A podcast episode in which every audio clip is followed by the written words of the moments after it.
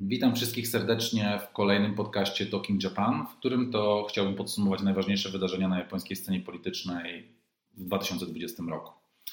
Podzielimy dzisiejszy odcinek na trzy części. Najpierw opowiem o najważniejszym wydarzeniu politycznym, czyli o rezygnacji premiera Abe Shinzo i co ona oznacza w dłuższej perspektywie.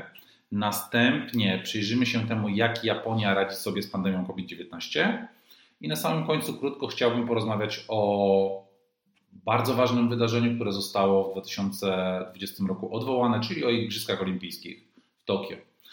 E, zacznijmy więc od krótkiego podsumowania kadencji Abe Shinzo, który przypomnijmy był najdłużej urzędującym premierem w historii Japonii.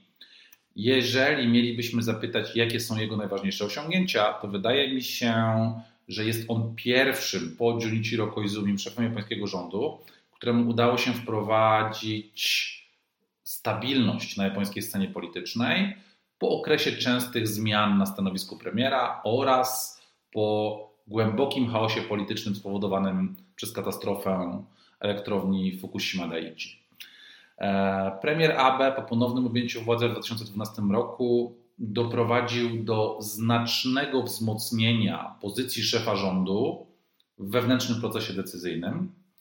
I to należy premierowi Abe przyznać, że w bardzo umiejętny sposób wykorzystywał wszystkie dostępne narzędzia, wszystkie dostępne środki, które pozwalały mu kontrolować poczynania członków gabinetu oraz budować przewagę polityczną nad potencjalnymi przeciwnikami e, z rządzącej partii liberalno-demokratycznej, ale także na kontrolowanie osłabionej, podzielonej opozycji. Niestety rok 2020 nie był dla premiera Abe łaskawy. Oprócz wybuchu pandemii COVID-19, która bardzo szybko doprowadziła do znacznego spadku popularności rządu, premier znajdował się pod nieustannym ostrzałem mediów i partii opozycyjnych, które próbowały udowodnić jego uwikłanie w liczne skandale o podłożu korupcyjnym. Najważniejsze z nich, czyli skandale e, Moritomo Gakuen i Kake Gakuen, dotyczyły korzyści oraz wsparcia, jakie premier i jego najbliższe otoczenie miały rzekomo e, kierować pod adresem kilku prywatnych przedsiębiorców. Ale najpoważniejsze oskarżenia, które zdominowały ostatnie miesiące rządów premiera AB, dotyczyły organizacji bankietów i pobytów w luksusowych hotelach dla jego zwolenników politycznych, co mogło być traktowane jako kupowanie poparcia politycznego. Nawet po ustąpieniu premiera ze stanowiska, japońskie partie opozycyjne nadal próbują pociągnąć go do odpowiedzialności i wzywają do składania wyjaśnień przed parlamentem. E, pogrążenie e, Abe Shinzo może negatywnie odbić się na notowaniach obecnego rządu, jednakże szansa na postawienie premierowi zarzutów e, jest moim zdaniem coraz bardziej mało prawdopodobna. Warto również spojrzeć na to, czego premierowi AB nie udało się osiągnąć podczas jego drugiej kadencji i jakie zadania pozostawił swojemu następcy czy bliskiemu współpracownikowi Sudze Yoshihide. Po pierwsze, pomimo szumnych zapowiedzi, premierowi nie udało się zakończyć debaty nad wprowadzeniem zmian w artykule 9 japońskiej konstytucji. E, po uzyskaniu większości w obu izbach parlamentu oraz pomimo uruchomienia procesu konsultacji projektu rewizji ustawy zasadniczej, największą przeszkodą okazał się brak poparcia społecznego oraz brak jedności w koalicji rządzącej.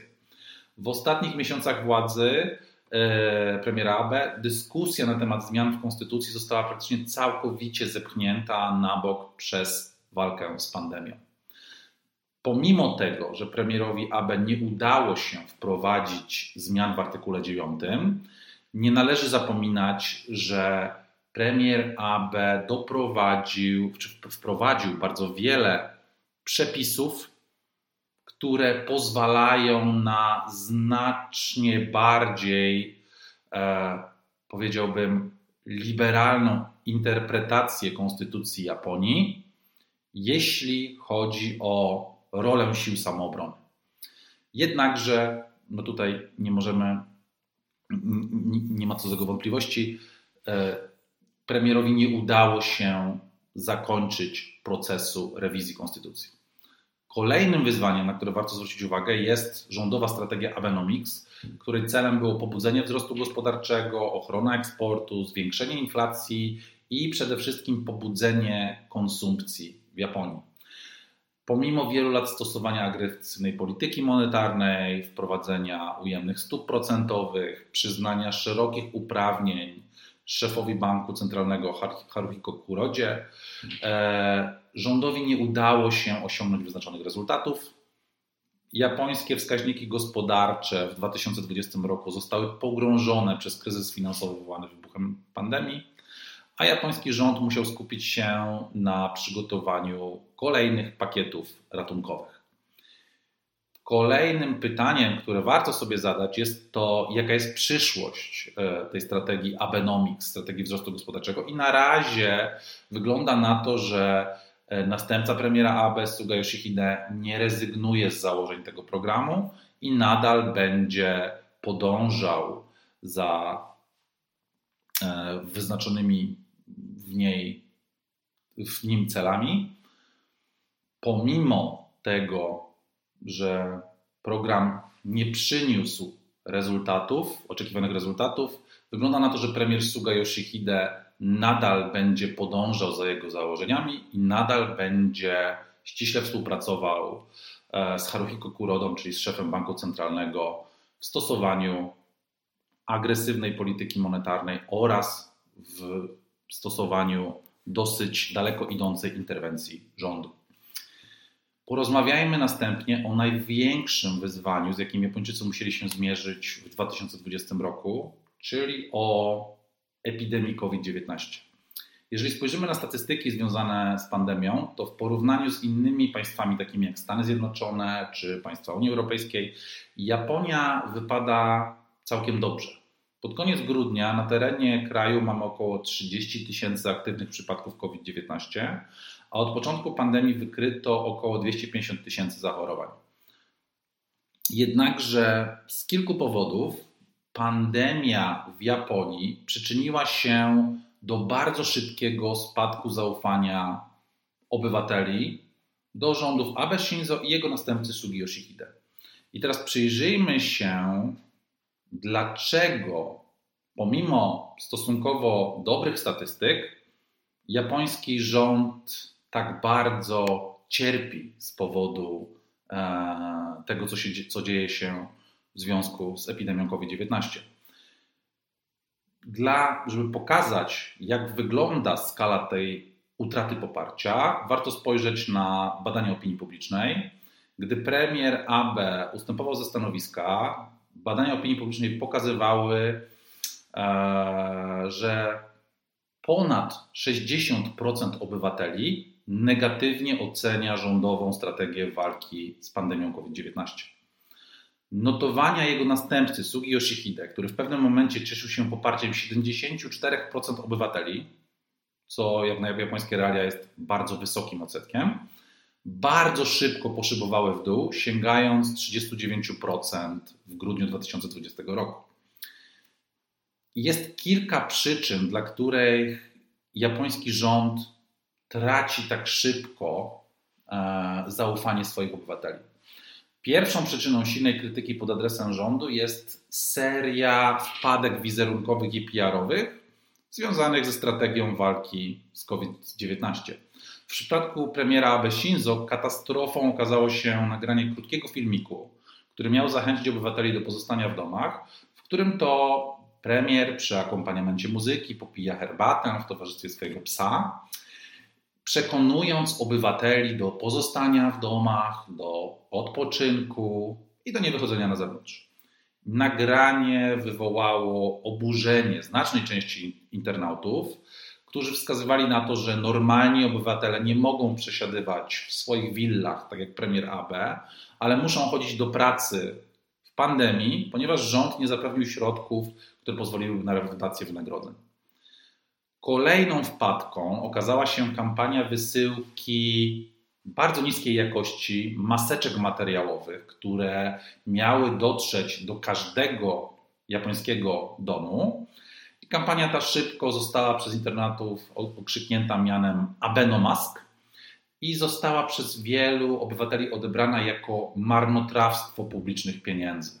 Wysyłane maseczki okazały się bardzo niskiej jakości, część z nich nie mogła być stosowana w pracy, ponieważ nie spełniały wymaganych standardów higienicznych i koniec końców ta strategia nie przyniosła premierowi ani rządowi e, większej popularności, wręcz przeciwnie. Premierowi Abe nie pomogło także nieprzestrzeganie ograniczeń przez wielu ministrów i czołowych polityków Partii Liberalno-Demokratycznej, którzy pomimo ograniczeń brali udział w spotkaniach z wyborcami, brali udział w różnego rodzaju imprezach z wyborcami, co zostało jak natychmiast podchwycone przez japońskie media. Drugą stroną tego gwałtownego spadku popularności wydaje się być nieskuteczność części działań prewencyjnych i pomocowych, która doprowadziła do kompromitacji rządu. Przykładowo, wielu przedsiębiorców zwracało uwagę, że pomimo wprowadzenia dopłat do wynagrodzeń dla pracowników, skorzystanie z pomocy okazało się niemożliwe z powodu najczęściej zbyt skomplikowanych procedur administracyjnych.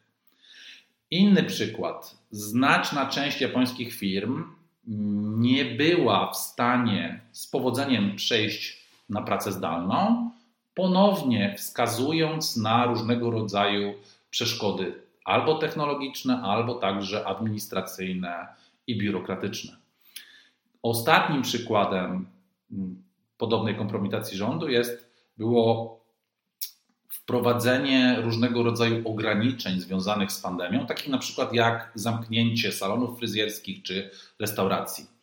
Z powodu braku przepisów wykonawczych, które pozwoliłyby pociągnąć osoby, które łamią zakazy do odpowiedzialności, część przedsiębiorców, w tym właśnie właściciele pubów i restauracji, zdecydowała się na świadome niestosowanie do zaleceń rządowych i świadome łamanie ograniczeń, za co nie można było na tych przedsiębiorców e, nałożyć żadnej kary.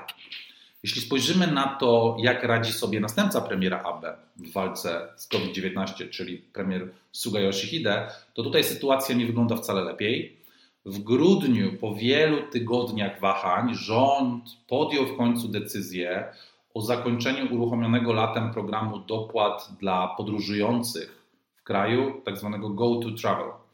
Program ten miał wspierać japońską branżę turystyczną. E, polegał on na dopłatach do lokalnych wycieczek. Pomimo ostrzeżeń przed kolejną falą zakażeń, rząd E, doradcy premiera bronili tego programu, ale w efekcie większość obywateli stwierdziła, że program ten zamiast pomóc gospodarczo przyczynił się raczej do rozprzestrzenienia koronawirusa w całym kraju.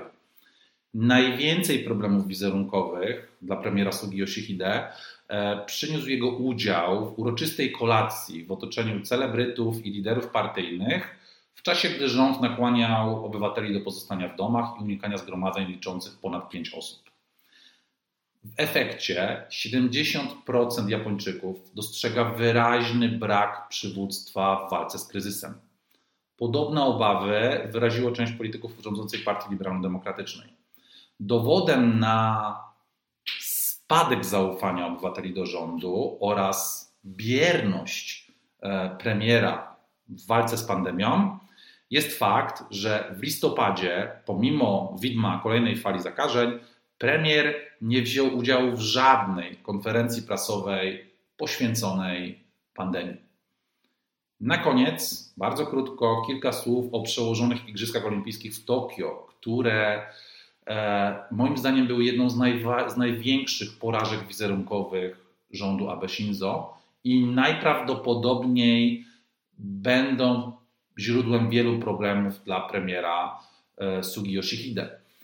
Warto tutaj zaznaczyć, że igrzyska, przygotowanie do nich pochłonęły ogromne środki finansowe. Igrzyska były w Japonii przedstawiane jako szansa dla rozwoju japońskiej branży turystycznej, która i tak w tamtym okresie przed pandemią notowała rekordowe zyski miały być także szansą rozwoju dla wielu lokalnych przedsiębiorców i biznesów, ale przede wszystkim igrzyska te miały być ukoronowaniem długich rządów drugiej kadencji premiera Abe Shinzo.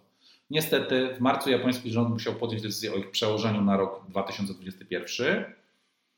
Obecnie nie mamy jednak gwarancji, że igrzyska odbędą się w wyznaczonym terminie. Premier Suga Yoshihide robi wszystko, by uspokoić nastroje i zapewnia, że impreza, która ma odbyć się latem, będzie symbolizować zwycięstwo ludzkości nad pandemią. E, zapewnia wszystkich, że igrzyska się odbędą, jednakże Japonia boryka się obecnie z kolejną falą zakażeń. E, w efekcie, w obawie przed nową odmianą koronawirusa wykrytą w Wielkiej Brytanii, Japonia musiała całkowicie zamknąć granice dla wjeżdżających.